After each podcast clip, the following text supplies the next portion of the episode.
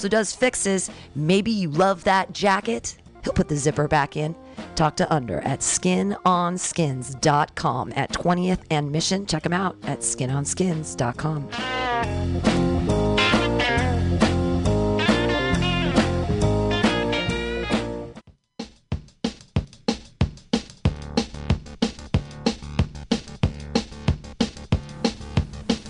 Volunteer for the San Francisco Food Bank.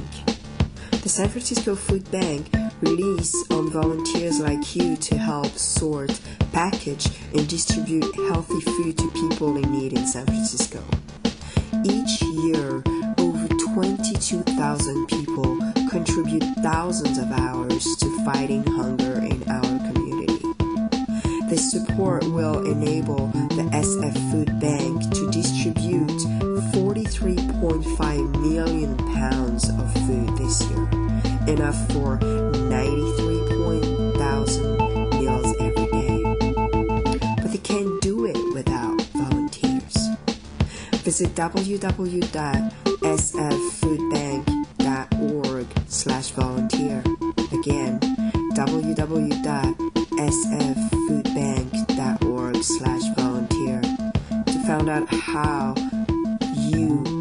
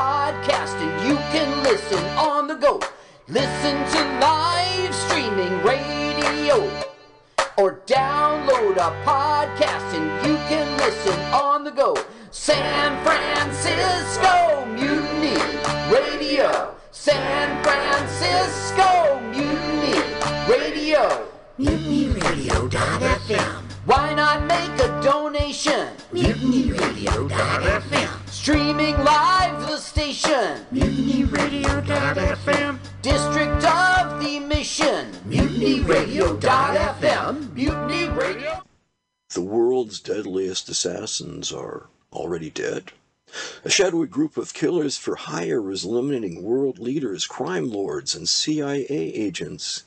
Inexplicably, the deceased contract killers have the DNA of people who are long dead. CIA agent John Clooney devises a dangerous plan to capture a shadow killer alive. Contract a hit on himself. John Wessex, The Shadow Killers, is the second book of the John Clooney thrillers. Get it on Amazon.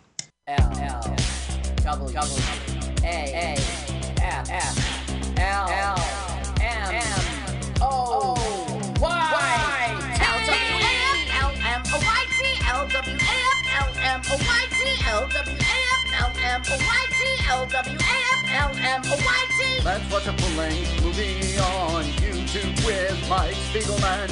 Let's watch a full-length movie on YouTube with Mike Spiegelman.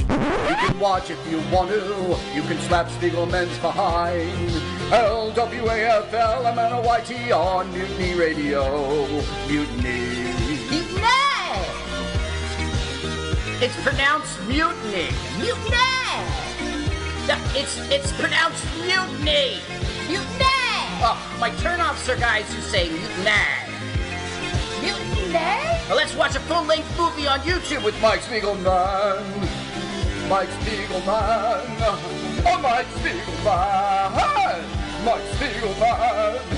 Oh, Mike Spiegelman. Hey! Mike Spiegelman.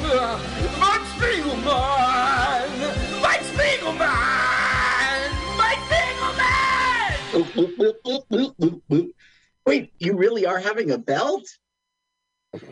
Uh, uh, just a quick belt before the show. Welcome to LWAFLMOYT. Let's watch a full length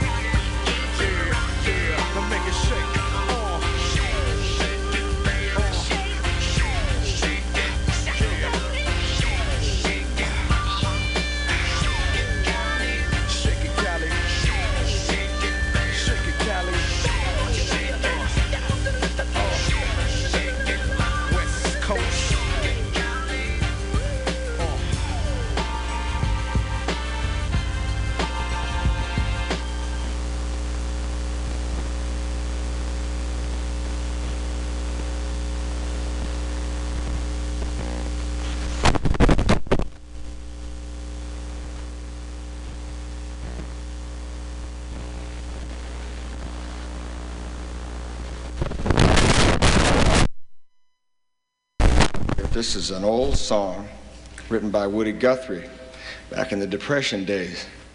And uh, tells a story about these, the people they call them Okies and Arkies and stuff, you know, because they came from Oklahoma and, and Arkansas and, and uh, Texas and places. And the dust storm came and, and ruined their farms and, and their houses and everything. They had to get out, figured they couldn't do worse.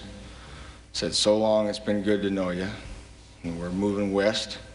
And they got out there, they found all these uh, border police at the California border telling them to go back.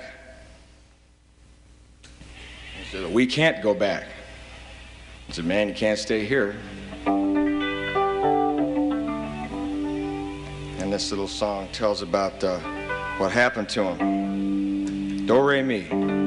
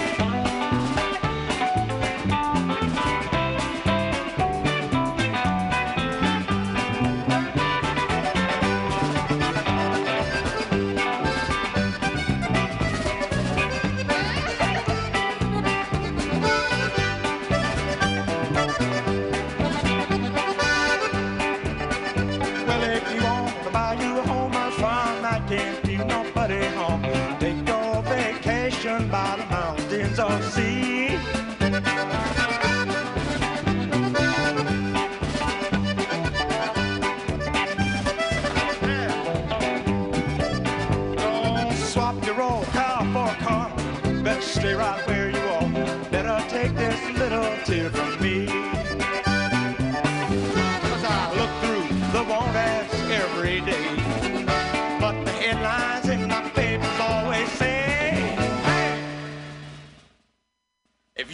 got that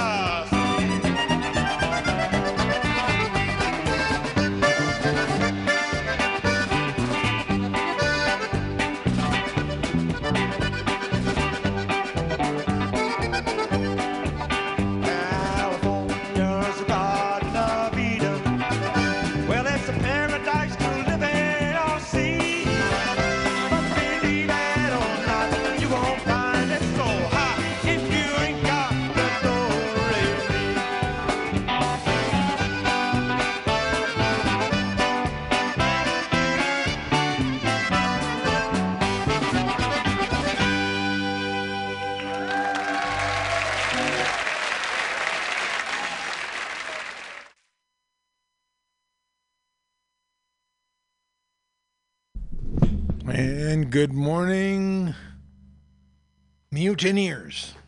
This is Labor and Love Radio. My name is Bill Morgan. You're here listening to Mutiny Radio, located at 2781 21st Street. That's right. We've got a physical address. Mutiny Radio is a true community arts center we have art installations, we have video, we have a radio station. And we are the center, thanks to our station manager, Pam Benjamin, the very center of the underground comic art scene. Stand up comedy. Come on down to Mutiny. Try out your licks. Come on down to Mutiny. For a nominal fee, you can have your own voice. You don't have to sit and listen to me all the time, just part of the time.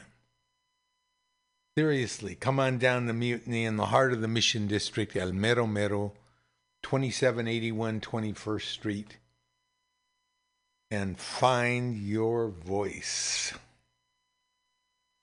Okay, our opening was with, well, the last one you heard was Ry Cooder singing Woody Guthrie's song about the Do Re Mi. The historical background is that Los Angeles City Police and state highway patrolmen in California were sent to the border of California with Nevada to keep people out in Arizona, to keep people out of California. Social services weren't nearly enough to deal with the influx of people. So, in a particularly kind of fascist solution to that problem, uh, the Los Angeles Police Department, the state of California, sent troops. They're police, but there were troops to the border to stop people and turn them away. And the song tells, yeah, okay, you're here. If you ain't got the do re mi, get out of here. Woody Guthrie. And before that, we had a couple of Tupac Shakur songs. California Love, paying homage to all the different areas of the state. And Changes, beautiful poetic rendition of Tupac's wish for peace between the races. That ever happened? Okay, what do we got on for you today? We got Radio Labor, our World Labor Report. We've got labor news from the U.S. A lot of teacher strike stuff today. Minneapolis, Minnesota, Sacramento, California teachers are on strike, and there are actions planned all over the country. Locally, um, the Walnut Creek, I'm not sure what the name of that is, teachers have reached a settlement. As you know, in San Francisco, the teachers here have reached a settlement as well with the uh, UESF Teachers Union. But teachers are getting layoff notices, massive layoff notices. There's a state law, or it's in the uh, collective bargaining agreement, that if there's a possibility that you'll get laid off, they have to tell you by March 15th. So they have done that. A time when we need more teachers. Teachers are being laid off. Go figure. Somewhere, somehow, it makes sense to somebody, but I'm not sure I understand, even though I was a teacher myself. And we will have a couple of Bay Area teachers calling in to discuss that issue around 11:30. So,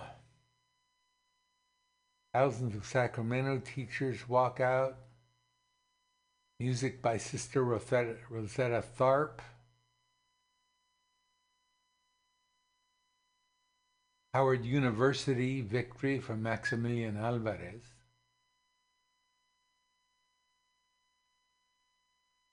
Ella Baker, mother of the civil rights movement, labor leader. Bert Corona, Chicano labor leader. What's happening in Bessemer, Alabama, where Amazon workers are have demanded and gotten a recount.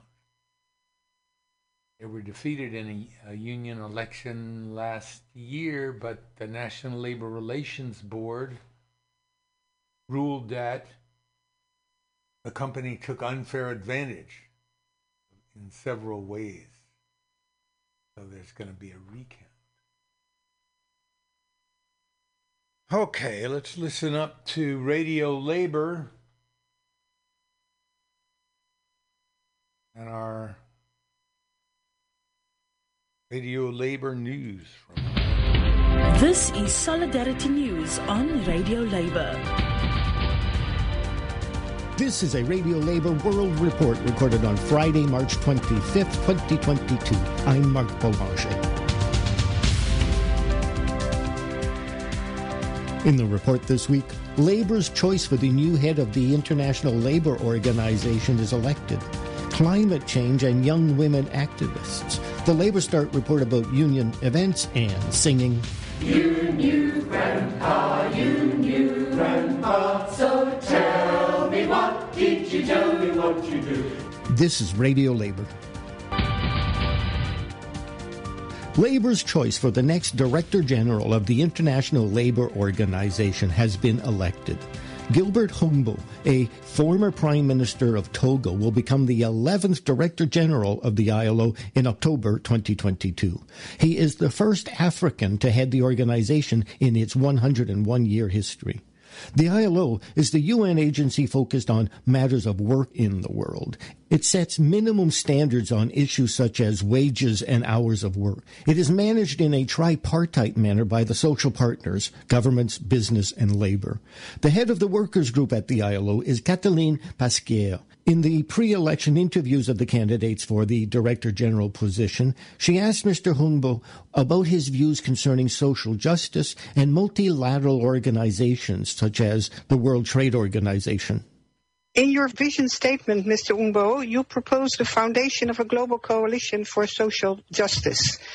Can you explain how this would help to ensure that social justice is prioritized not only by the ILO but also by other organizations in the multilateral system?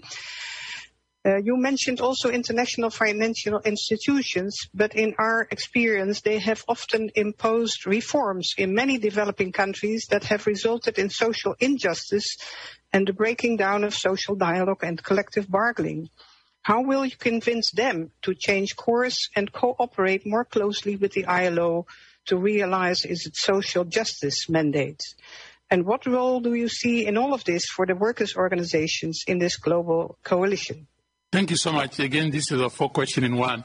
Um, one is, uh, as I mentioned in my opening remarks, it's important for us to work with the IFI, with the World Trade uh, organizations, and also with the climate-related um, organization because ILO cannot do it, um, cannot do it um, alone. My point, and also the G20 and the G7 um, comes to my to my mind, and the regional groupings.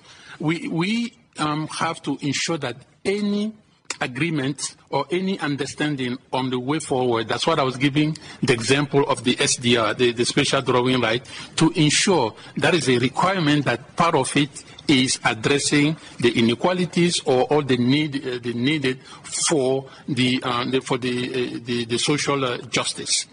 Another dimension where we also need to work together is because the big elephant in the room uh, in in this universal um, um, social protection will be the, the, financing, which is key for the social justice. And, and also we have to be um, um, in, in, in, innovative in, uh, in that. The other um, aspect that you are, you, you, are raising in terms of uh, ILO moving uh, um, forward in, in this uh, coalition, we have to make better use of our social partners, not only in Geneva, but also at the national level and regional level. So I could not insist enough about, and I believe that is part of the, the new uh, um, cooperation, uh, um, development cooperation strategy that was adopted by the, the, the, the GB, is to spend much more on the um, capacity building of our social partners. And I'm linking that also with something that I believe if we can do much more uh, research specifically for some regions or that the result can be made available to our social partners so for them to be um, uh, much more um, equipped to um, um assist the government. Linked to that and back to the role of the multilateral in the in the country. Um, you know, a standing issue that we have is to what extent the social partners participate effectively in in the in the governmental processes in adopting policies or um, development strategies. And I know exactly the problem. I've been there from the government part as ILO part and when I was the UN part, so I know very well that problem is one issue that we also have to address by asking our colleagues sitting on the ground to really be more involved in the UN um, country team work. Global unions are at the forefront of the efforts to mitigate the effects of climate change. Here is. Marie Ainsborough with a report about a campaign being conducted by the Global Union Education International. The Global Union Education International has been campaigning to publicize the linkage between women and climate change. Here's part of an EI webinar focused on climate change and young women unionists.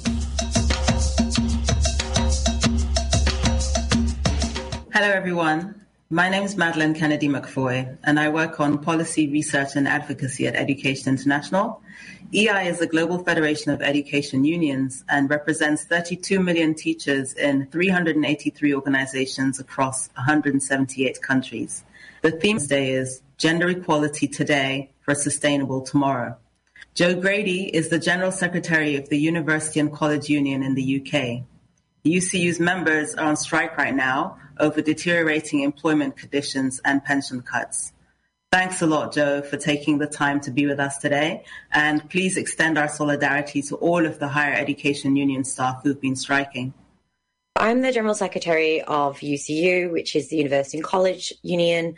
We are the largest post 16 union um, in the world, um, and we represent workers in the UK who work in any kind of post 16 education. So in, in the UK, that's further education colleges, higher education, but we also represent people who teach in adult education and also who teach people um, in prisons. So we kind of cover a lot of different types of professionals who work in education and not just teachers. And my role, uh, I have the honour of being the person who is the elected leader of that union. Um, I was elected in 2019. Um, prior to the election, I worked in education myself as a lecturer at university. So I kind of tread this line between being a member of staff of the union, but the only elected member of staff. So I want to ask you about what that experience has been like for you. What differences did being a woman and being young make to the journey that you've been on to become a leader? Um, I think in trade unions, which, you know, just for the context, you know, have traditionally, not always, but traditionally in the UK context at least, you know, they emerged out of male dominated industries. And you know and they did so you know kind of like 100 years ago. And obviously as time has gone by uh, you know they've expanded their membership and their campaigning priorities to include women and also you know other kind of marginalized groups because you know trade unions were firmly kind of male and white dominated. So i think it's important that people who are not that category have now started taking greater roles in unions and leading them. And there are other female general secretaries in the UK, but it is rare to have a young woman. Uh, there is one other young woman, similar age to me, who's leading a union. Um, and I think it's fair to say that the challenges, um, I think, are what women in, in numerous industries face of um, not being taken as seriously or even if you are taken seriously, I think you know you get those kind of microaggressions of people trying to diminish your efforts or your achievements or somehow suggesting that maybe you were lucky.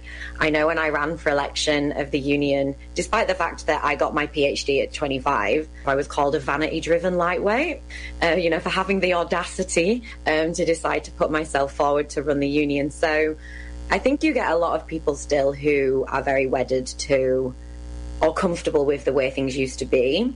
And I think they get quite threatened when they see someone who, in their opinion, um, you know, sh- should be waiting their turn. Um, and I think that's, I think, in a way, great because um, if your audacity and your confidence and your vision for what something should look like and be different threatens people, I think that's good. People are inspired and people have joined the union and people want to see different campaigning priorities. So I really don't mind if that's the kind of attitude I get from some people. Yes, you're troubling some very deep structures by being who you are and occupying the positions that you're occupying. An extended version of the interview with Jo Grady the General Secretary of the University and College Union in the UK, can be found at radiolabor.net. Here with his report about union events is LabourStart correspondent Derek Blackadder. This week, our top story section included links to coverage of the International Labor Organization's resolution condemning the Russian invasion of Ukraine, how trade unions honored the International Day for the Elimination of Racial Discrimination, and an analysis of how Canadian unions weathered not just the pandemic, but also the right wing backlash against public health measures. But my favorite top story of the week was the very good news, for change, from Cambodia, where a number of trade union leaders were released from prison, in part because of the support of those LabourStart readers who participated in a global online solidarity action.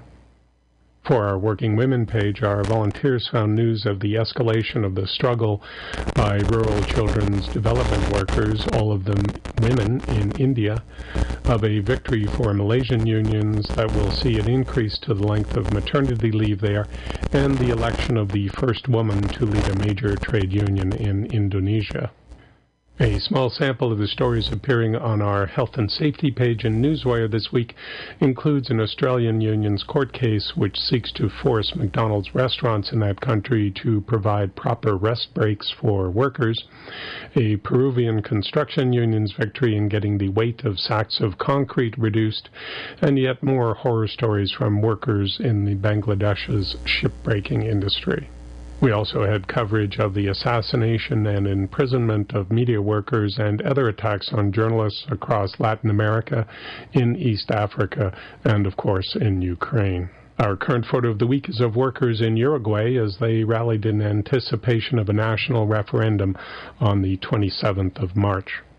The referendum is the result of a huge petition organizing effort by the PIT-CNT Union Federation that generated 700,000 signatures in that small country. It aims to overturn draconian legislation restricting, among other things, the right to strike. Check our Uruguay news page on Monday for the results. Best of luck to our Uruguayan comrades. LabourStart hosts online solidarity actions at the requests of unions around the world.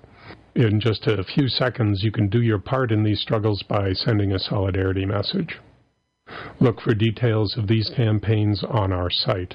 This is Derek Blackadder from LabourStart, reporting for Radio Labour. Now, here is Australia's Victorian Trade Union Choir with You Knew, Grandpa, You Knew. Now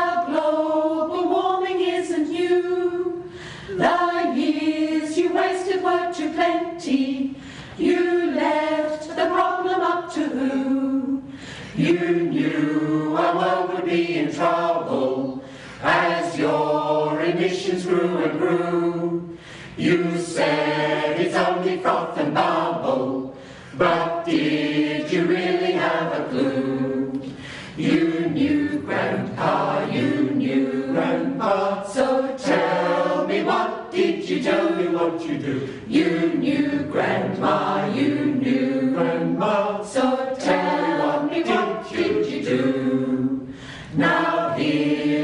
from 2030.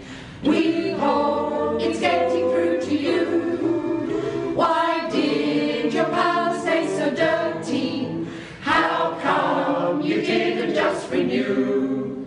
You left your museum to above us while you just flew and flew and flew and flew. You chose a funny way to love us, to leave a greenhouse warming brew. You knew, Grandpa, you knew, Grandpa. So tell me, what did you tell me what you do? You knew, Grandma, you knew, Grandma. So tell me, what did you do? You knew you really couldn't hack it to make the change when it was due. And now it's gonna cost a packet to fix what you neglected to. You knew, Grandpa, you knew, Grandpa.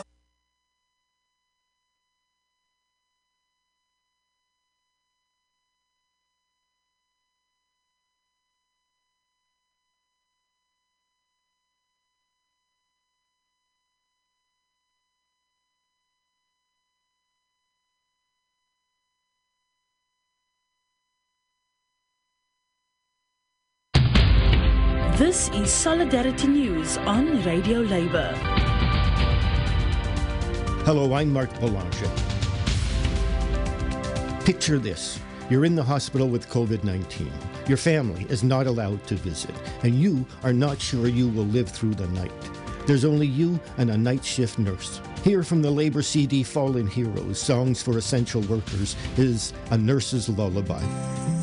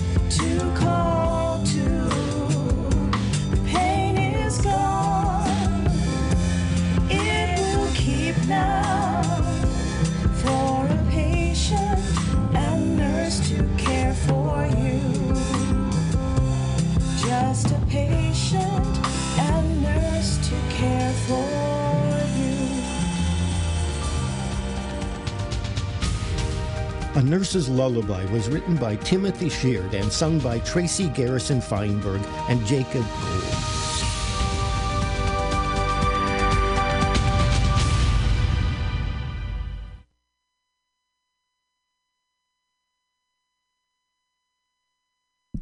Okay, that was a nurse's lullaby. Beautiful song. Recalling the work that nurses and other medical workers are doing in the midst of this pandemic. Keep everybody healthy, as healthy as they can. Uh, for that, we had we knew you knew Grandpa. We knew you knew Grandpa. You knew you knew what was going on. And uh, let's top it off. Another.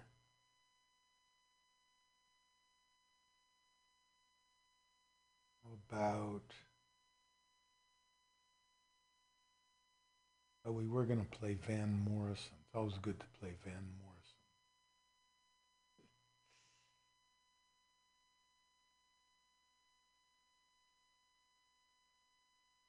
And I wanted to play from Sister Rosetta Tharpe. This one's called Rock Me. Now, won't you hear me swinging? Hear the words that I'm singing. Much my soul with water from on high. While the world of love is around me, evil thoughts divide me. Oh, if you leave me, I will die. You just hide me in my bosom. Tell the storm of life is over. Oh, rock me in the cradle of love. Oh, defeat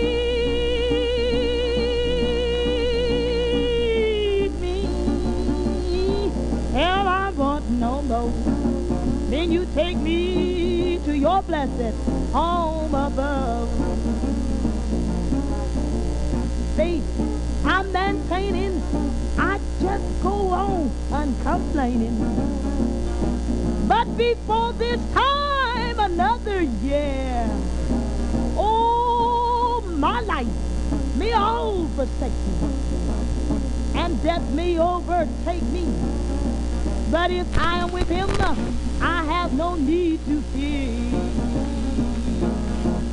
Just hide me in thy bosom. Tell the storm of life is over. Rock me in the cradle of thy love. Oh, defeat me. Hell, I want no more.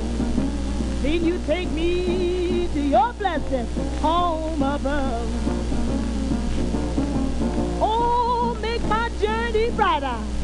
You just make my burden lighter.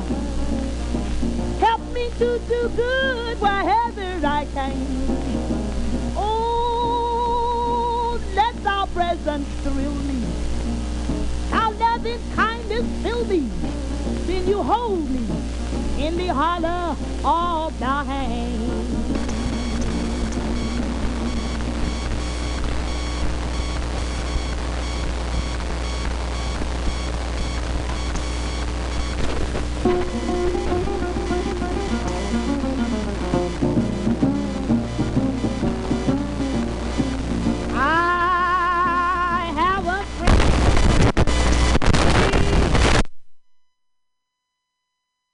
Sorry about that. We're getting a little.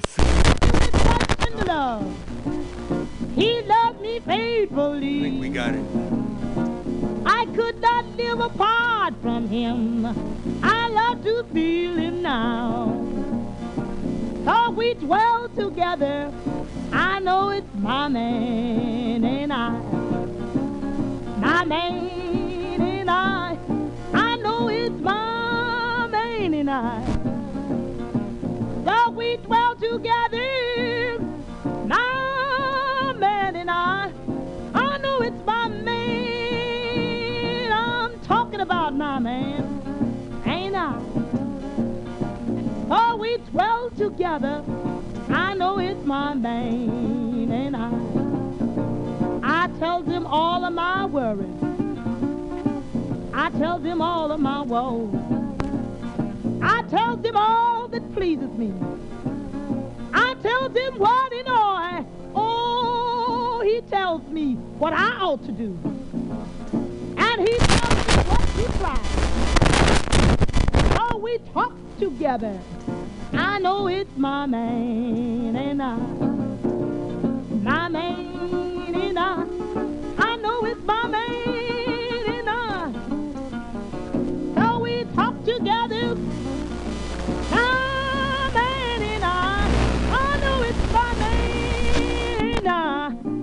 about my man, ain't I?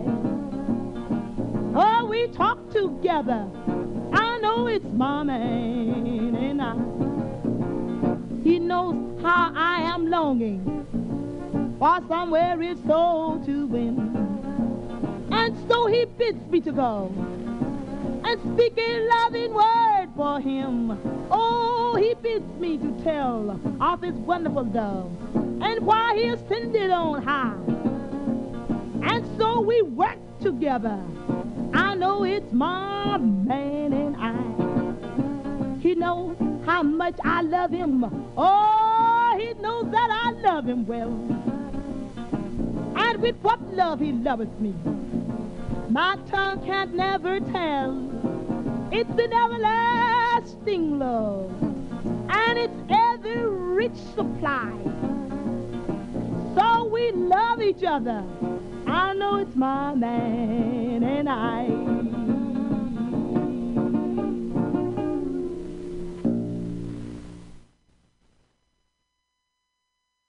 And that, along with a lot of static, was uh, Sister Rosetta Tharpe, one of the real pioneers of um, the electric guitar, and uh, a gay black woman. Rosetta Tharpe fought the uh, the rather familiar battle that a lot of artists fought 40s, 50s, 60s, even up to now of playing devil's music, rock and roll, or gospel music. So Rosetta Tharpe uh, kind of worked those same, those two avenues.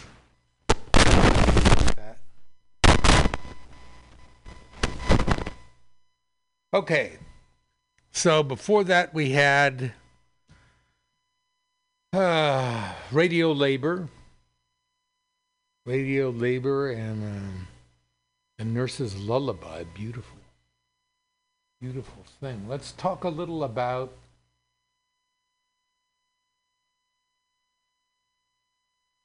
some labor actions that are going on right now.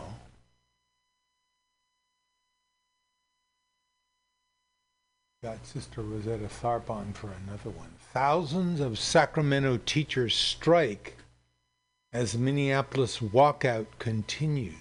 Like I say, we're going to have a couple of teachers on later in the show. Um, teachers last year, I mean, in the last couple years, have surprised everyone. Teachers have been the public employees, employees in general, who have been the most militant, even in the reddest states. Um,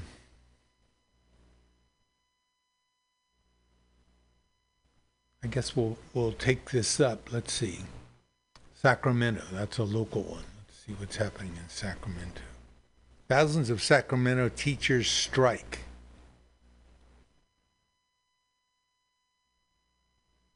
as Minneapolis walkout continues. Thousands of teachers and other school workers in Sacramento walked off the job Wednesday as the California capital became the second big U.S. school district this month to see a work stoppage over pay and staffing shortages as a teacher strike in Minneapolis entered its third week.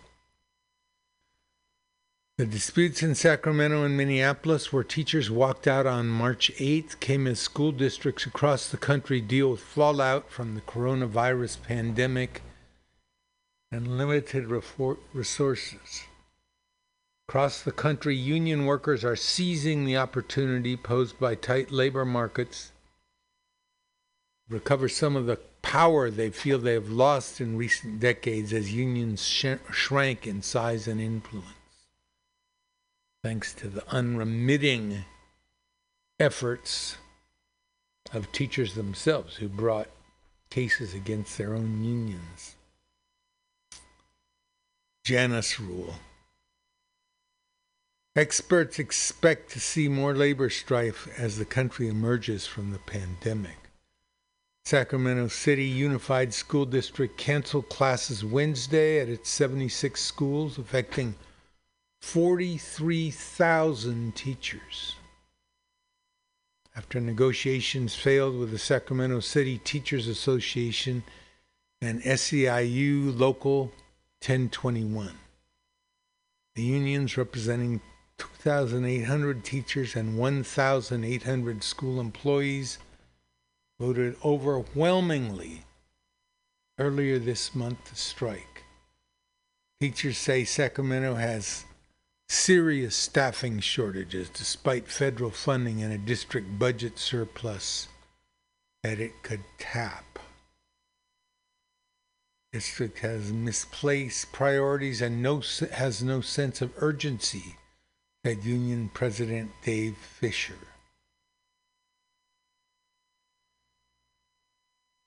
These labor actions are part of a trend across the country that started with the pandemic, said Steve Smith a spokesman for the California Labor Federation. Workers are really fed up with poor treatment, generally few safety protections, low pay. Many of these are essential workers who really stepped up to keep our economy going. Union. Okay, so that's Sacramento.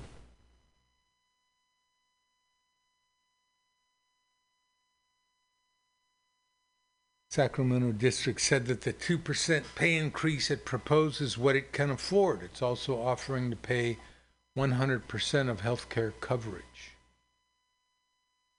Elsewhere in Northern California, teachers in the Mount Diablo District in the Bay Area reached a tentative agreement on Saturday.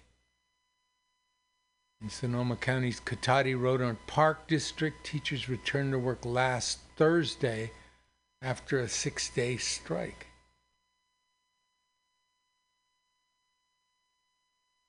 More than 4,500 educators and support staff are still on strike in Minneapolis, where negotiations have been acrimonious. The talks have yielded incremental progress on the big issues of pay, class size, and better mental health supports for the district's 29,000 students but no breakthroughs. Union leaders have insisted that the Minneapolis district is flush with cash, thanks in part to pandemic relief funds, while district administrators say they aren't. District says the last, best, and final offer it made this week would require at least $10 million in budget cuts. School Board Chairman Kim Ellison called it a robust offer that significantly raises pay and should be more than sufficient to figure out an agreement that works for both parties. Minneapolis administrators have pointed out that the approximately $70 million in federal aid in their budget is one time money that would force painful cuts when it runs out. Sacramento Mayor Darrell Steinberg, who helped break a stalemate between teachers and district in 2017, argued both sides that there's everything possible to end the strike immediately. Kids have missed enough school, their education and mental health are at stake. They will continue to suffer if the adults continue to fight among themselves. Unfortunately, Mr. Steinberg, for whom I have the greatest uh, respect, by the way. What's good for teachers ends up being what's good for kids.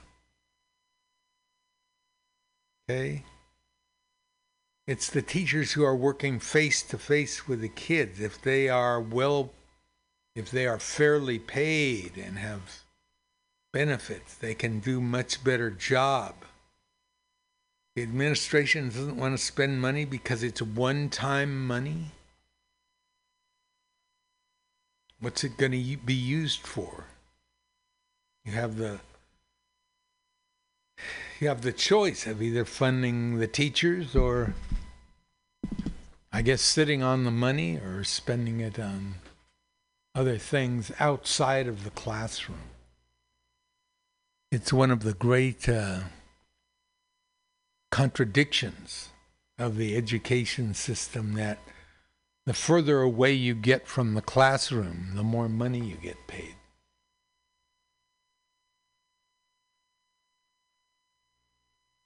Okay. So that's the teacher's strike.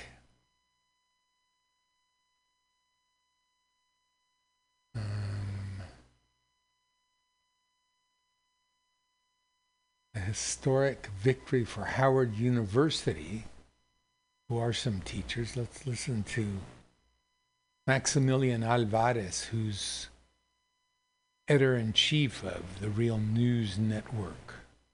And we won't hear the whole thing, but Howard is a historically black university named after a Union general named O.O. Howard, who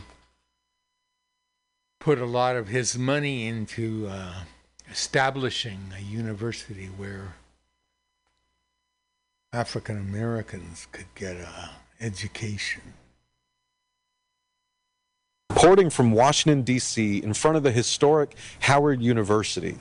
At 9 a.m. on Wednesday, March 23rd, hundreds of non tenure track faculty at Howard were set to go on strike after trying for over three years to negotiate their first union contract with the university administration. Then, in the late hours of the night, around 3:30 a.m., just hours before the strike was supposed to begin, the bargaining team and the university administration reached a tentative agreement and the union called off the strike. Members of SEIU Local 500 will now review and vote on the tentative agreement in the coming weeks. To talk about this historic struggle, I got to sit down with Corey Lamont, a lecturer in the English department in the Howard College of Arts and Sciences. So, hi, I'm, I'm Corey Lamont. I was a graduate student at Howard uh, from 2008 to 2015. Um, and then I came on, or was hired as a lecturer um, at that point. I'm currently a master instructor. I've been a master instructor for um, past two years. Uh, or th- this is my second year being a master instructor, um, and so I'm part of the bargaining unit um, of lecturers, master instructors, and adjunct faculty. Well, Corey, thank you so much for sitting down and chatting with me. Um, it's been a wild 24 hours for you guys. Right? it, it, so, it, has been. yeah, so I mean, like we're we're here across the street from Howard, um, and you know, this morning at 9 a.m. Uh, the lecturers union was set to go on strike. Mm-hmm. Uh, then we got word at 3:30 in the morning. The uh, Yes. bargaining team actually hammered out a tentative agreement with the university that has been over three years in the making. So. I guess before we sort of talk about the significance of finally reaching this point, I wanted wanted to ask if you could just walk us through what the past 24 hours have been like for you, waiting to see if this contract uh, would happen, preparing for a strike. I guess just walk us through what it's been like. Yeah, um, a little bit of a roller coaster, I think. Um, so I know that because we had sort of a rally last week that was uh, well supported uh, by students, and so um, I was preparing uh, since last Wednesday, actually, after the rally and the strike was announced, that um, depending on what happens with negotiations, that um, we would be on strike, and so I was, you know, had to prepare my students from then, and so um, up to yesterday, last night, because when I left class on Monday, um, I kind of let them know, listen, um, you know, there's a possibility that we might not have class, and so, but just, you know, look out for an email, and so I think initially I went to bed because I was uh, monitoring communications throughout the day. Um, I went to bed a little bit after eight because I generally try to get to bed before nine because I do most of my work grading, um, like in the early hours of the morning. So when I went to bed like a little bit before nine, um, they were still in negotiations, and so at that point I had no clue. So I was like, okay, I guess we're striking tomorrow. Um, I got up at eleven something. They were still in negotiation based on the last message I received. So I was like, okay, so we're definitely striking. But at that point, I didn't actually go to bed. Um, I, I stayed up and started doing some work. And then at that point, because the agreement, the, the, the tentative agreement was reached around 3:30. Funny enough, that was the time I actually, shortly before that, or around that time, I emailed my students because I hadn't actually checked and gotten that email yet.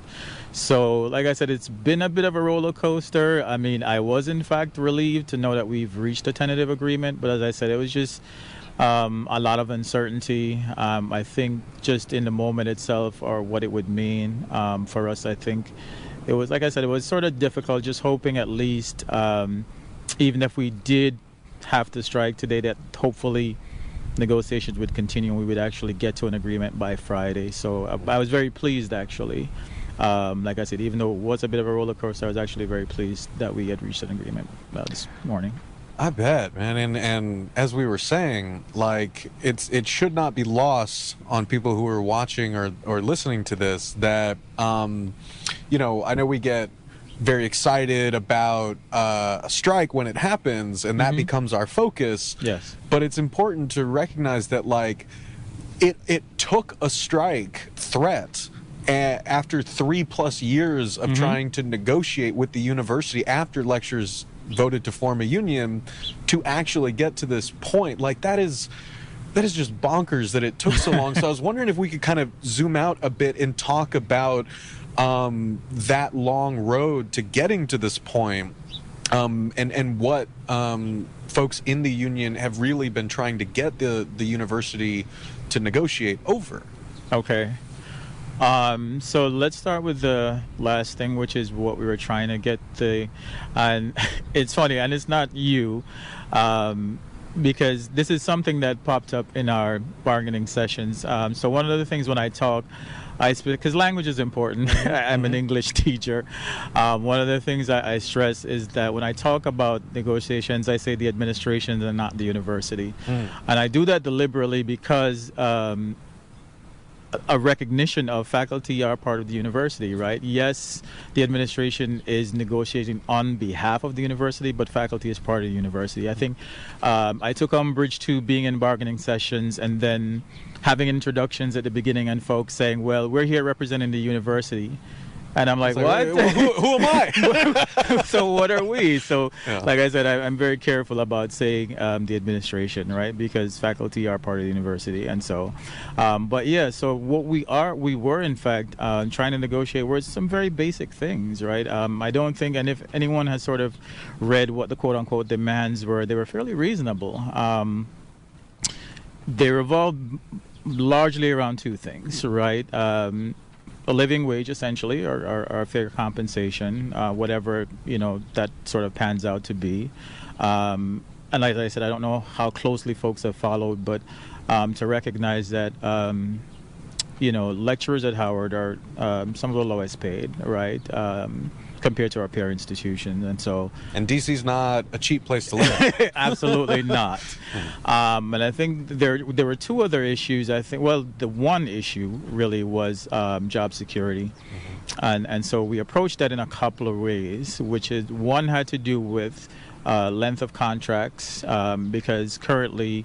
Uh, lecturers are hired on annual contracts, so um, you know we have to reapply for our jobs at the end of every you know academic year. Well, not at the end, because we have to start the application process a little bit somewhere midway for it to you know go through the process. And so, uh, you know, part of the sticking point was to make sure that at least if we can get longer contracts, so part of the proposal, or at least the initial proposal, was at least maybe the first year can be uh, probationary, but then after that, subsequent to that, if we can have um, longer contracts, because it's it's difficult, you know, for folks who have families, right? Um, folks have to pay their bills, so each year having to figure out whether or not you're going to be rehired, it's a difficult sort of uh, process to go through. Um, and so, con, you know, the length of contracts was was one, and the other was, um, you know, the seven-year cap that Howard has, which, as I said, I, I've yet to hear someone provide me with an explanation that I can fully sort of appreciate as to why the university. Um, you know continues to hold this position that after seven years uh, of you know yearly renewals unless you move to master instructor or career status then you're no longer subject to that rule but then that you're arbitrarily dismissed from the university after seven years or you've sort of you know outlived your usefulness if you will.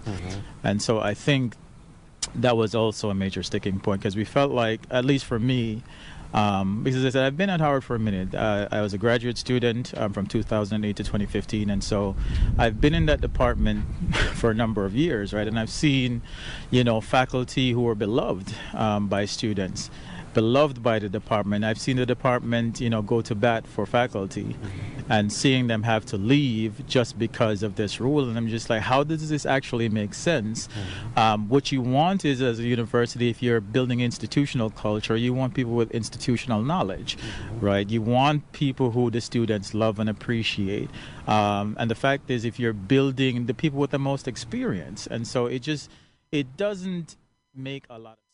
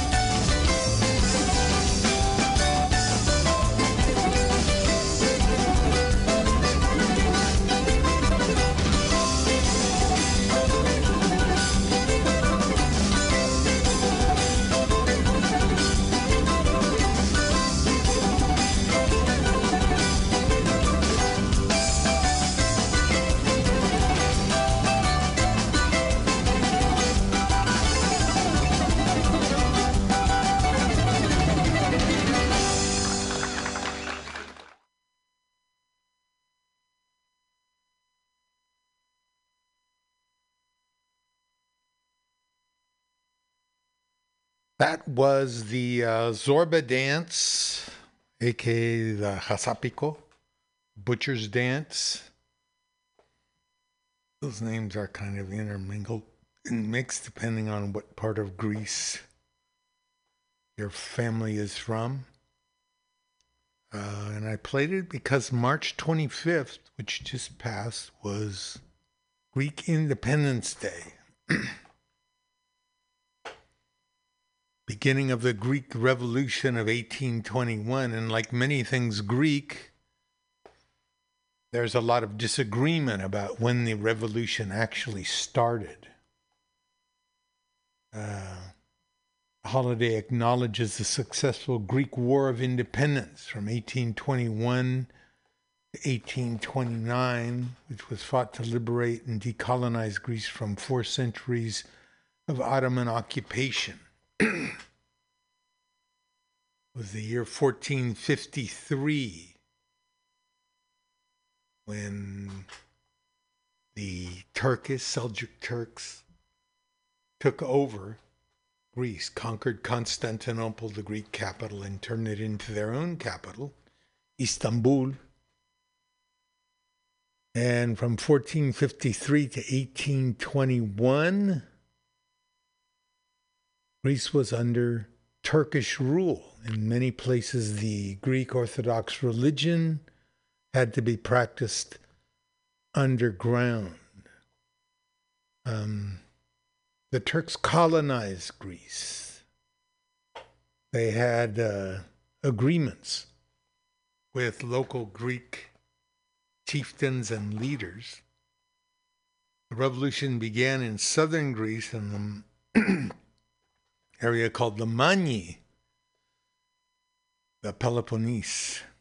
And uh, Mani is the root of the word maniac because the a lot of the the tribes in central Greece were not really ruled by the Turks. The Turks would come out and show up from their towers, their towers all over Greece where the Turkish occupation troops were housed. And uh, they would come out if there was an insurrection against the Turks. But they did allow the, the Greek chieftains, the, the mountain tribes, to fight against one another, the families. And this undermined many of the uh, nascent Greek independence movements. So, March 25th, 1821, you go around and you say Zito Elas. Okay, a little change of pace now. I, I want to appreciate a couple of Latinos, labor leaders. One is Bert Corona, and one is Luisa Moreno. So, We'll begin with Luisa Moreno. And uh, this is an address she gave in 1949 to the California CIO. Luisa Moreno was a labor organizer who worked with uh, tobacco rollers in. Uh, in Florida, farm workers. California, she wrote, has become prosperous with the toil and sweat of Mexican immigration. Moreno came to New York from Guatemala in 1928 and worked as a seamstress in Harlem. He was radicalized during a 1930 de- demonstration where she saw police beating protesters. He worked with Latina and African American cigar rollers in Florida, pecan workers in Texas, along with uh, Emma Tenayuca. Settled in California to organize cannery workers and became a leading voice opposing the beatings of young Mexicans by servicemen during the so called Zoot Suit riots. She was deported to Mexico in 1950 at the height of the Red Scare. If they called you a communist, you were gone. Luisa Moreno. So let's listen up and hear, hear what she had to say.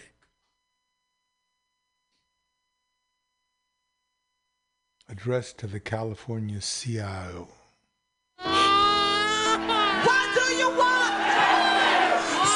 Strange things are happening in this land, and only when the truth is widely known can we put a stop to them. I received a summons to appear before Jack Tenney's very un American committee, where a vicious attack was made against my union. My duty was to defend it, and so I did. Regardless of the committee's threats against my then pending citizenship, I refused to answer their questions on constitutional grounds. My answer is that the United States Constitution is more important to me than citizenship. These threatened exiles of a long-time resident are conveniently cloaked in certain legalities. The Smith Act of 1940. In the case of so-called aliens like myself, the said law claims the power of retroactivity. Does this not violate the United States Constitution? What can happen if illegalities begin to mount into pyramids? You know the answer. I knew it very early in my life. I was born in a tragic land, a land in bondage. This Latin American alien came here to assist you in the building and extending of American democracy.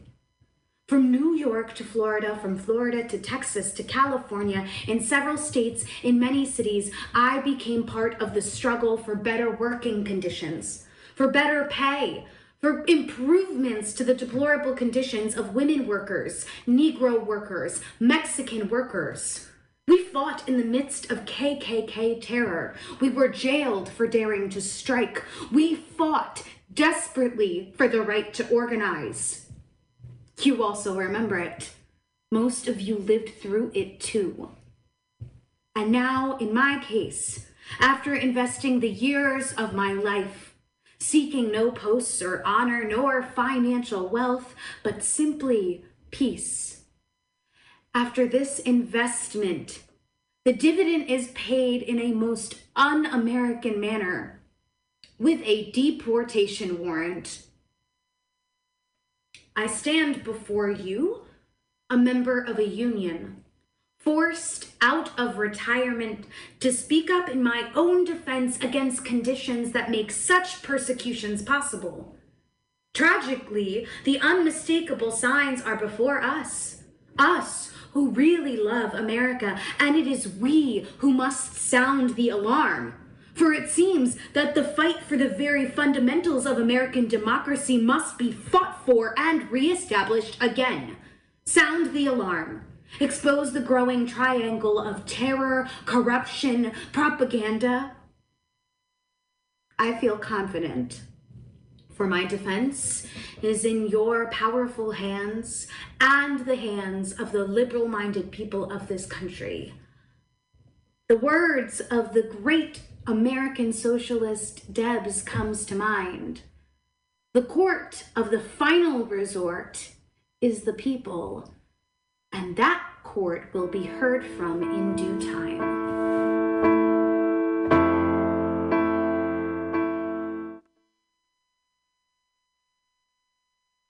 That was a young woman named Rachel O'Hanlon Rodriguez reading a speech given in 1949 by Luisa Moreno against the House Un American Activities Committee and one of its agents, Jack Tenney, who used the issue of communism to get his way and, and to rise in city politics. A red baiter. A little later after this speech, he would use, he and his allies would use that issue to take land and build a base from people and build a baseball stadium instead of giving them the promised new apartments that they were that they were promised. Listen to Bert Corona. We don't have much by Bert Corona saying. Um, Bert Corona was a civil rights leader and labor leader. Worked with every nearly every major Mexican American organization. Organized workers for the CIO and fought on behalf of immigrants. By the time of the Chicano movement in the 60s and 70s, he was known as El Viejo, the old man. His father was a commander in Francisco Villa's División del Norte. His family was murdered in Chihuahua. He was uh, ar- anarcho syndicalist and member of the Partido Liberal Mexicano.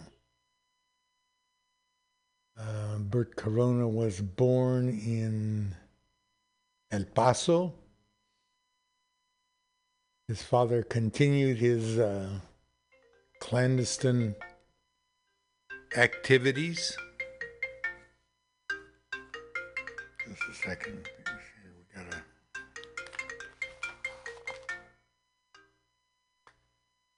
Hello? Hello, Jeremiah. One second, please.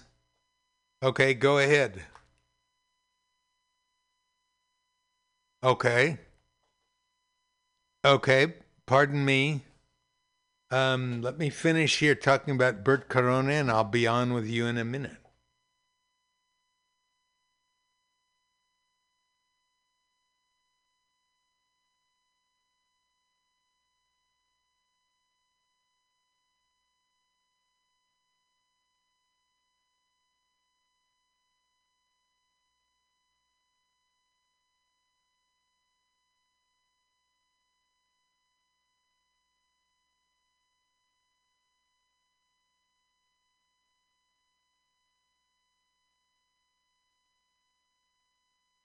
Couple of people on the line, a couple of teachers from uh, Bay Area districts. How do you do? Can you hear me? Oh, good. Good. I can hear you. I'm using my real voice, my real name. okay, so first of all, let me thank you for um, agreeing to come on the show and give your point of view. And like like I say, this is a uh, it's a program about working people and their jobs. So I'd like to start out right now with you, the two of you. Uh, what's it like being a teacher in your district right now? You're both teachers before the uh, pandemic and the current crisis. Um, what are the major differences that you've found? Go ahead, either one can Tell me.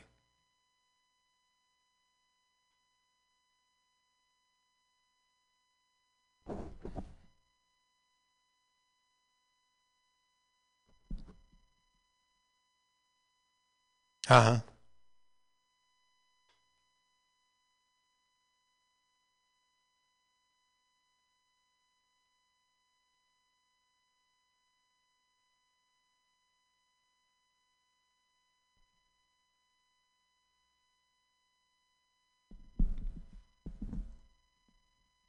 Uh huh.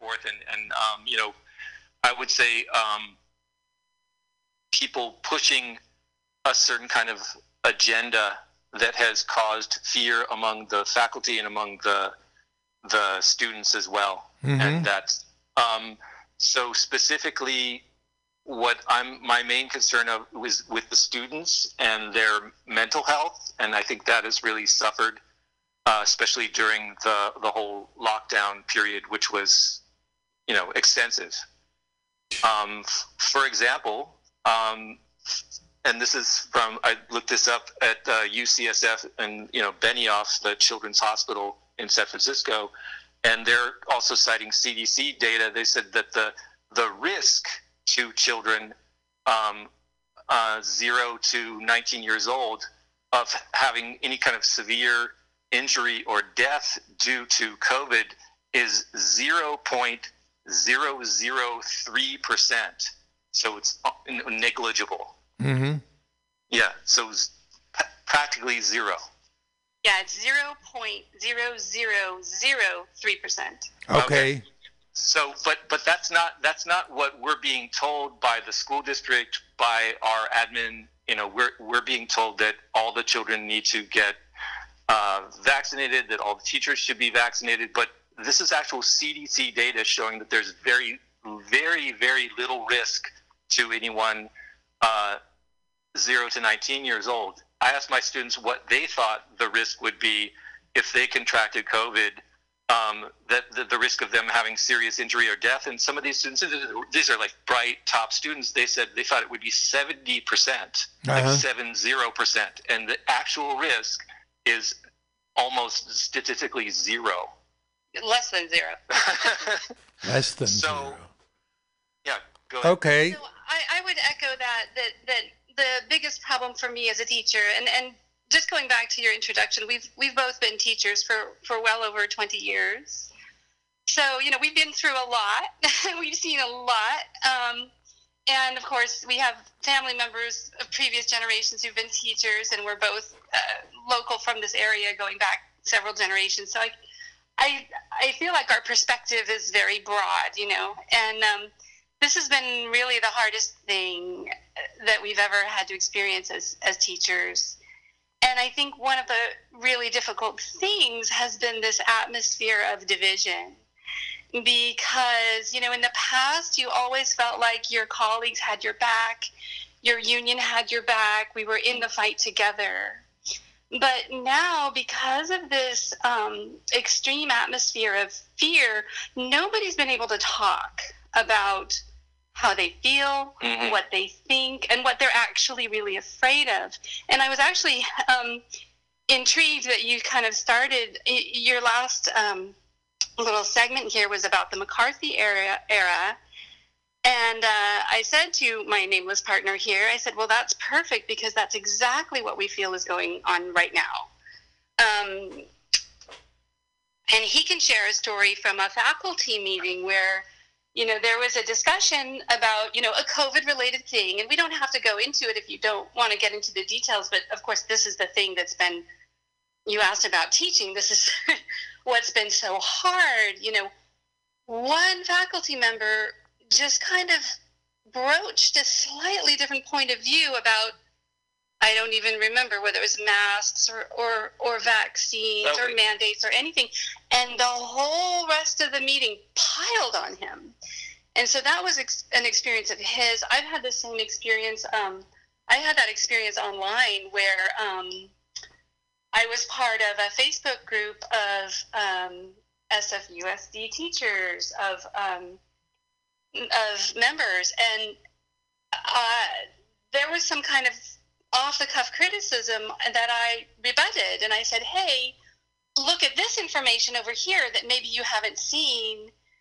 And it was immediately like the response towards me was thuggery. It was like literally people were like putting me down, insulting me personally, making assumptions about me um, that were absolutely not true about my political affiliations and so on and and they were they were really mean and nasty. And so this atmosphere of support and camaraderie uh, in the in the school in the faculty is gone. Now i feel like i'm in a gulag. I feel like i'm in a place where i cannot speak my mind. I cannot ask my questions because Okay. it will be stomp stomp stomped you know and i'll be classified as uh, some kind of freak.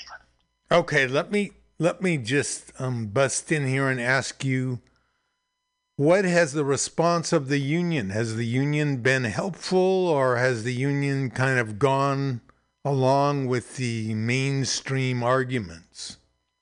Okay, so um, Frank Lara, to his credit, of UESF, did acknowledge that there are uh, union members who are hesitant or who are questioning the mainstream narrative. Mhm. Um, and uh, that was the first time I actually heard a union leader even mention or speak to, you know, people in, in you know, I would consider myself in, in that category. I do not consider myself to be um, anti-vaccine in any way, but I have questions about all of it. I have questions about the safety, and I feel like the that uh, you know there's a lot of data coming out now, Pfizer data and things like that, showing that there's you know actual fraud in their safety studies that they put out to put those put those vaccines out there. But Frank Lara, he said that he estimated. He said it would. They said two percent of the union. They said is um, you know hesitant.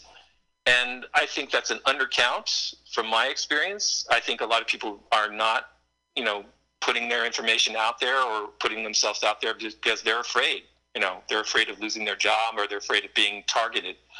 Um, like we mentioned, there was, you know, uh, one, fa- you know, another faculty member in, in my school had questions about the the J and J shot, and they said they said I heard that there were some some issues with it, and um, there was like a, an immediate piling on and everybody like you know shutting shutting this person down and not willing to even consider his question. But um, so frank lara says 2% so if 2% of 6500 is what you know not a lot of people but those are still you know union members right? So i feel like there needs to be at least some acknowledgement of those are union members and we have rights as well. And uh, that isn't hasn't really been the case i think that the union sadly has bought into the whole um, cdc you know big pharma promoted narrative And Okay. they don't seem to be asking teachers what they actually think. It's all top down, and that's the problem that I'm seeing everywhere in all sectors of society, not just the union. It's in the district, it's in the school administration, and it seems to be uh, in all levels of government. The message is coming top down. Here's what you need to think. Here's what you need to say. Here's what you need to do. And I'm sorry, but that's not democracy. and and if you and if you don't you're a right-wing conspiracy theorist right Uh huh. Okay, so what about the administration? What has the administration done to support teachers in this situation, if anything? I mean, they're they're also promoting the exact same same narrative um, as as you know as are, are most people. You know, It's been the same top down kind of Yeah. thing. And, Uh-huh. you know, going back, you know, I'm going to bring up another example where um, we saw the union leadership, the national leadership, just kind of like taking their idea and running with it without ever talking to the membership. Uh, that was during during the presidential election, way back when um, Bernie Sanders was running. You know, and uh, we have campaigned for Bernie through his two elections. We're staunch uh, progressives on the far left, and and we were really shocked to see that the um, that Randi Weingarten was announcing, you know, a, another candidate that the uh, union was going to support, and it's okay. Well, the union is going to endorse somebody, and that's fine, but they never asked us. Like they were speaking on our behalf, but there was never any kind of survey, conversation, or invitation to express um, a different point of view. Right. And they so just it feels like the the management, the um, union leadership at all levels. We're talking from local San Francisco all the way to the national level. Just decides what they think is right and tells us what it is. yeah. Well, in in one poll after another, the uh, rank and file supported Bernie Sanders as opposed to, you know, the the union hierarchy, which, like you say, without even asking anybody, you know, supported endorsed Hillary Clinton. And, um, another example is the the CFT, uh, California Federation of Teachers, apparently donated twenty thousand uh, dollars to support uh, Dr. Richard Pan, who has uh, been promoting um, very heavily vaccines for for children.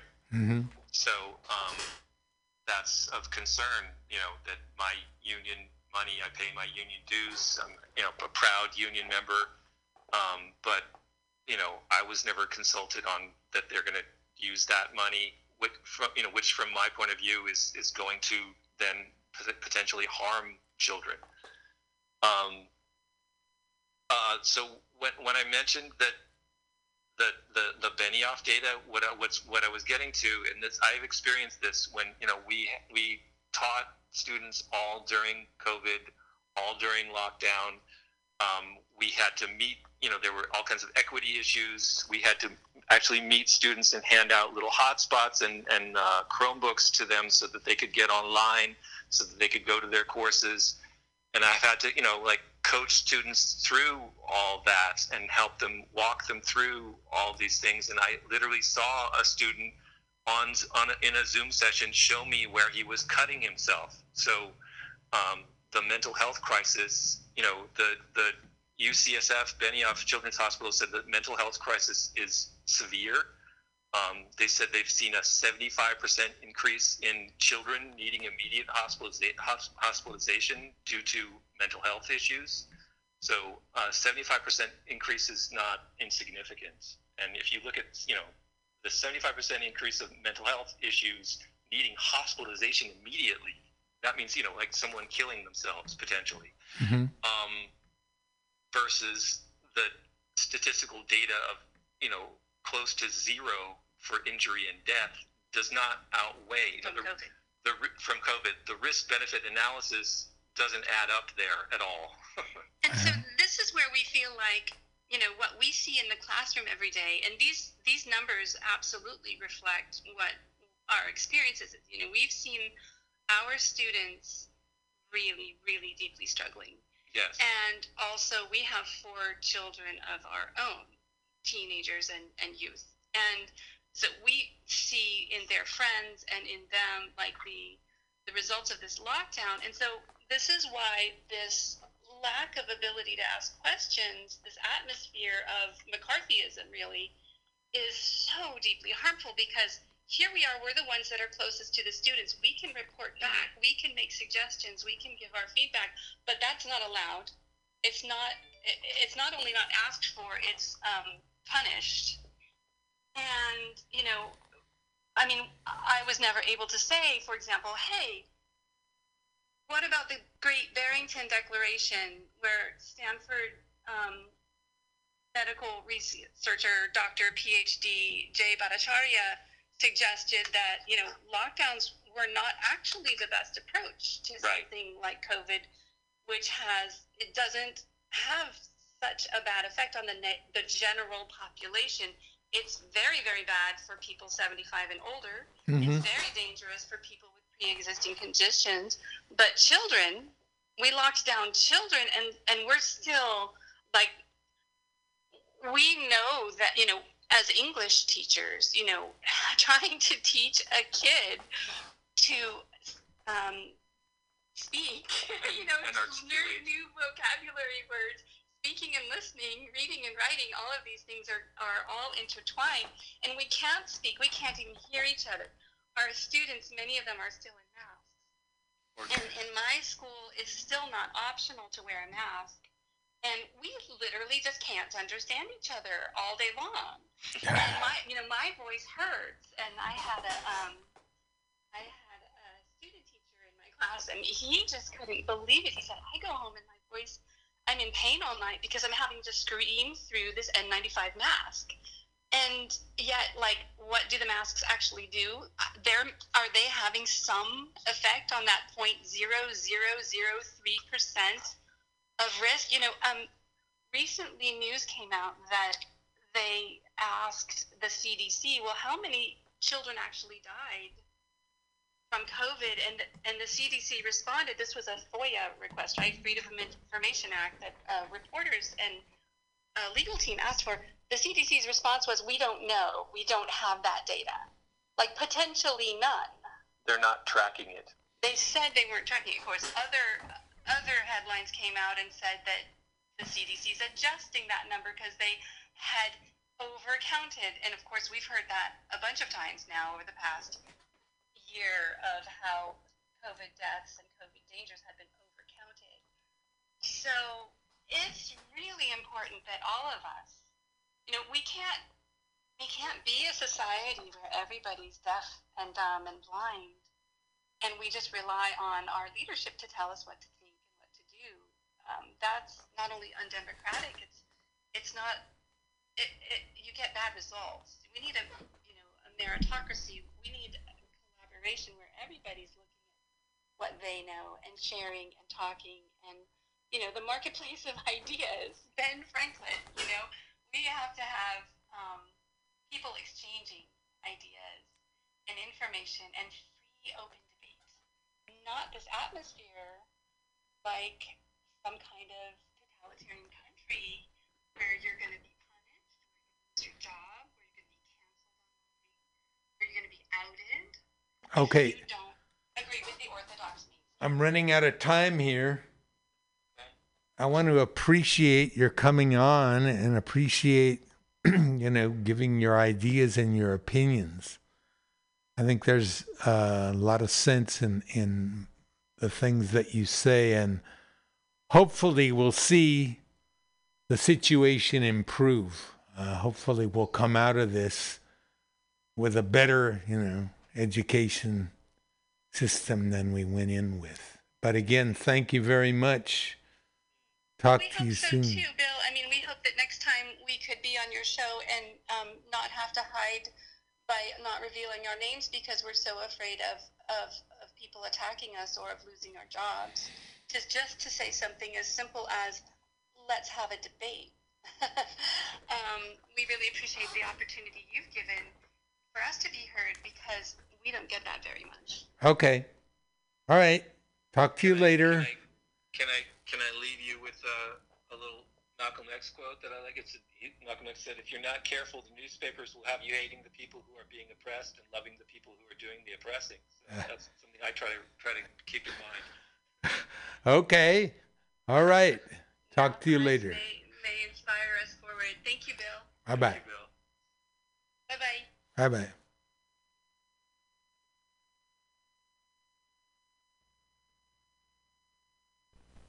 bye. The name of this tune is Mississippi Goddam.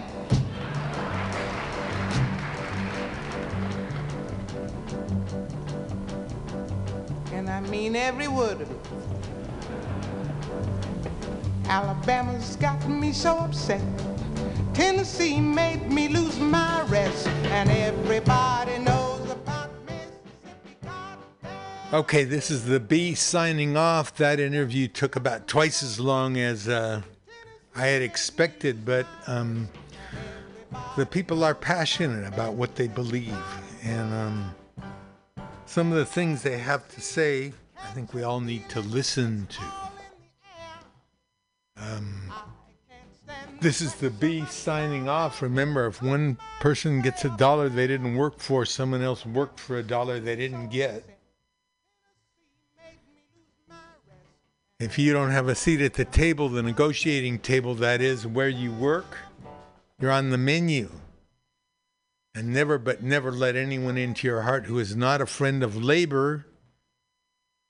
It's only a waste of time. Labor and Love Radio, where the labor meets the road. See you next week. Stay tuned for Flat Black Plastic coming right up with Scott Walker.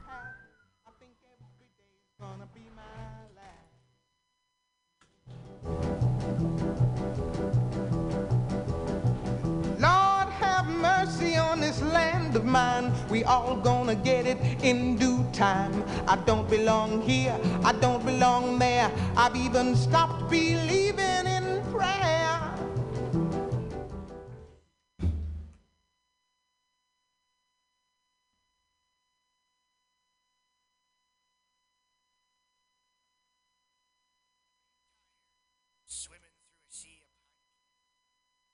On a raft without a paddle. Well, gather around me, sea dogs, and get aboard me pirate ship as we set sail for the seas of Mutiny mutinyradio.fm. From there, you can captain your own pirate ship as you sail through over 44 different shows for all of your listening pleasures. They've got live comedy to small business advice, LGBTQ friendly to sports, vinyl to gutter punk. MutinyRadio.fm has the best programming the internet ocean has to offer you. I bet my peg leg on it, or I ain't scurvy shit faced McRat.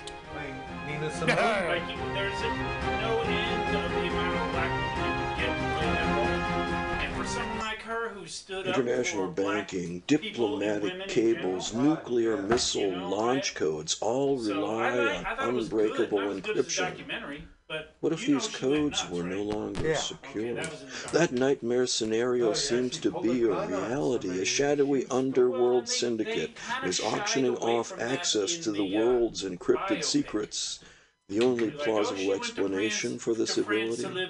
Someone has achieved the holy grail of code breaking, quantum computing.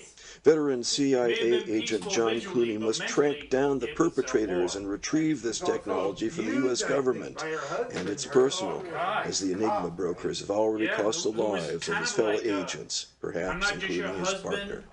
John Wessex, The Enigma Brokers, is the first book of the John Clooney thrillers. Get it on Amazon. I get the recording rights and shit. Billy Bob, you ever want to be funny? Well, my dogs think I'm funny, Daryl. Well, I mean, And- you ever want to be went nuts, you like in front of an cough during audience, like other than just like walk and squirrels, dogs, and dead persons?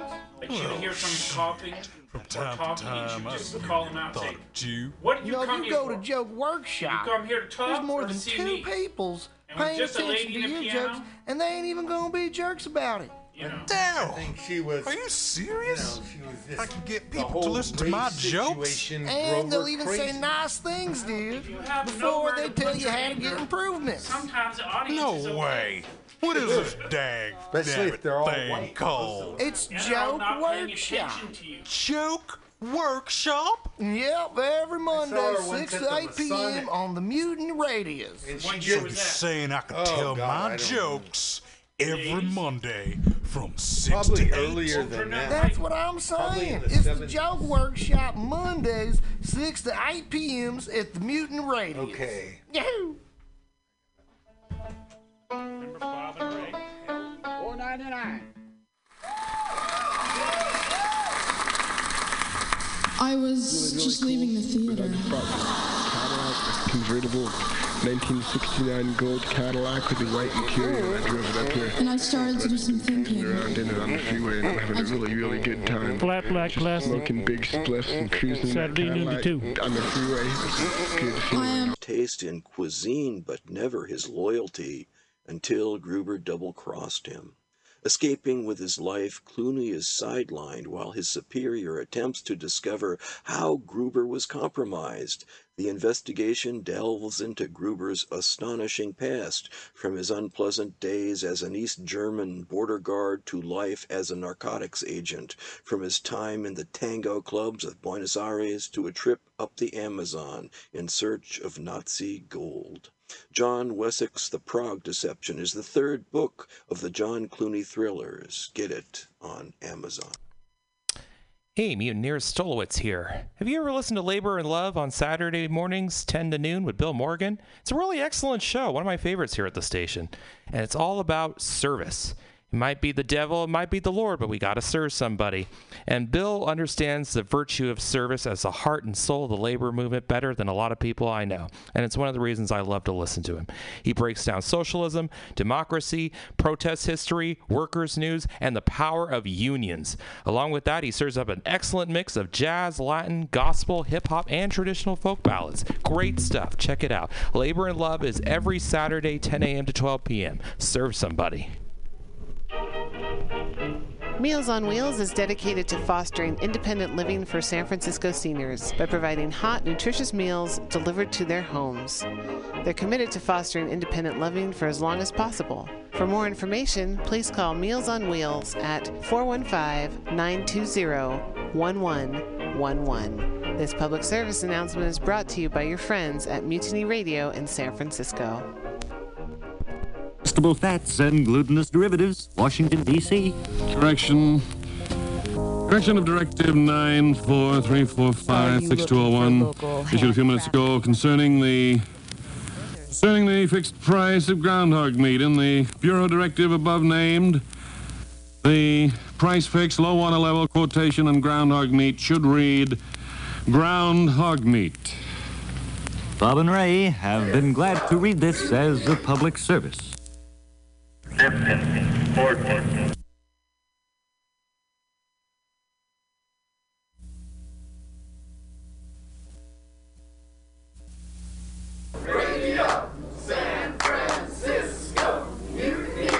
this time as a public service. Live streaming radio or download a podcast and you can listen on the go. Listen to live streaming radio or download a podcast and you can listen on the go. San Francisco Mutiny Radio. San Francisco Mutiny Radio. MutinyRadio.fm. Why not make a donation? MutinyRadio.fm. Streaming live the station. MutinyRadio.fm. District of the Mission. MutinyRadio.fm. Mutiny Radio. The world's deadliest assassins are already dead. Live streaming radio or download a podcast and you can listen on the go. San Francisco Mutiny Radio. San Francisco Mutiny Radio. MutinyRadio.fm. Why not make a donation? MutinyRadio.fm. Streaming live the station. MutinyRadio.fm. District of the Mission. MutinyRadio.fm. Mutiny Radio. The world's deadliest assassins are already dead. A shadowy group of killers for hire is eliminating world leaders, crime lords, and CIA agents. Inexplicably, the deceased contract killers have the DNA of people who are long dead. CIA agent John Clooney devises a volunteer to find out how you